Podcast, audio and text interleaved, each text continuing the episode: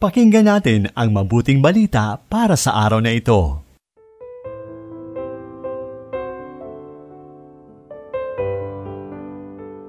Mapayapang araw ng Miyerkules Santo, Kapanalig. Matutunghayan natin sa mabuting balita ang tagpo ng pagkanulo ni Judas Iscariote sa Panginoong Hesus. Ito po muli si Sister Lines ng Daughters of St. Paul na nag-aanyayang ihanda na ang sarili sa pagpapahayag ng mabuting balita mula kay San Mateo, Kabanata 26, talata 14 hanggang 25.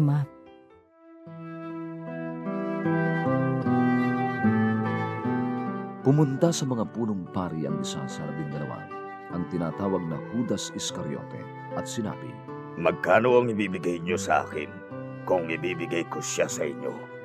Inalok nila ito ng tatlumpung bariyang pilak, at mula noon, naghanap ito ng pagkakataong maipagkanulo siya. Sa unang araw ng piyesta ng tinapay na walang lebadura, lumapit kay Jesus ang mga alagad at sinabi sa kanya, Saan mo kami gustong maghanda ng hapunang pampaskwa para sa iyo? Sumagot si Jesus, Puntahan niyo ang lalaking ito sa lungsod at sabihin sa kanya, Sinasabi ng guro, malapit na ang oras ko at sa bahay mo ako magdiriwang ng Paskwa kasama ng aking mga alagad. At ginawa ng mga alagad ang lahat ng iniutos ni Jesus at inihanda ang Paskwa. Pagkalubog ng araw, nasa hapag si Jesus kasama ng labindalawa. Habang kumakain sila, sinabi ni Jesus, Talagang sinasabi ko sa inyo, ipagkakanulo ako ng isa sa inyo. Lubha silang nalungkot at nagtanong ang bawat isa, Ako ba, Panginoon?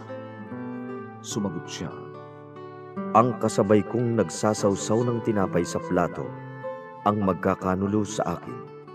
Patuloy sa kanyang daan ang anak ng tao, ayon sa isinulat tungkol sa kanya. Ngunit kawawa ang nagkakanulo sa anak ng tao. Mas mabuti pa para sa taong ito kung hindi siya ipinanganak pa. Nagtanong din si Judas na magkakanulo sa kanya. Ako ba, guro? Sumagot si Jesus. Ikaw na ang nagsabi. Mula sa panulat ni Sister Vigi Gonggon ng Pastorale Sisters ang paginilay sa Ebanghelyo. Ang Miyerkules Santo ay popular sa tawag na Spy Wednesday dahil sa araw na ito, ibubunyag ni Jesus ang magtatraidor sa kanya.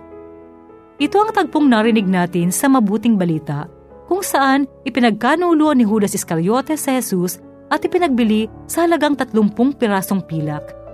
Ang pagkanulong ito ni Judas ang nagpasimula sa magkakasunod-sunod na sinapit ng ating Panginoong Heso Kristo na humantong sa kanyang pagpapakasakit at pagkamatay sa krus.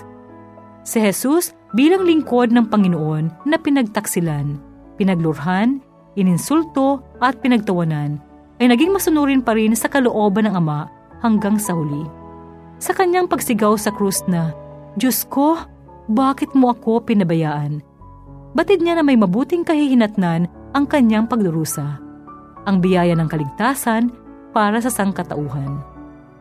Manalangin tayo. Mahal na Panginoong Heso Kristo, Ikaw ang aming pag-ibig at pag-asa. Patawad po sa aming patuloy na pagpapahirap sa iyo sa krus dahil sa aming paulit-ulit na pagkakasala. Ipagkalob mo po ang biyayang mahalin ka hanggang kamatayan. Papuri at pasalamat sa iyo. Amen.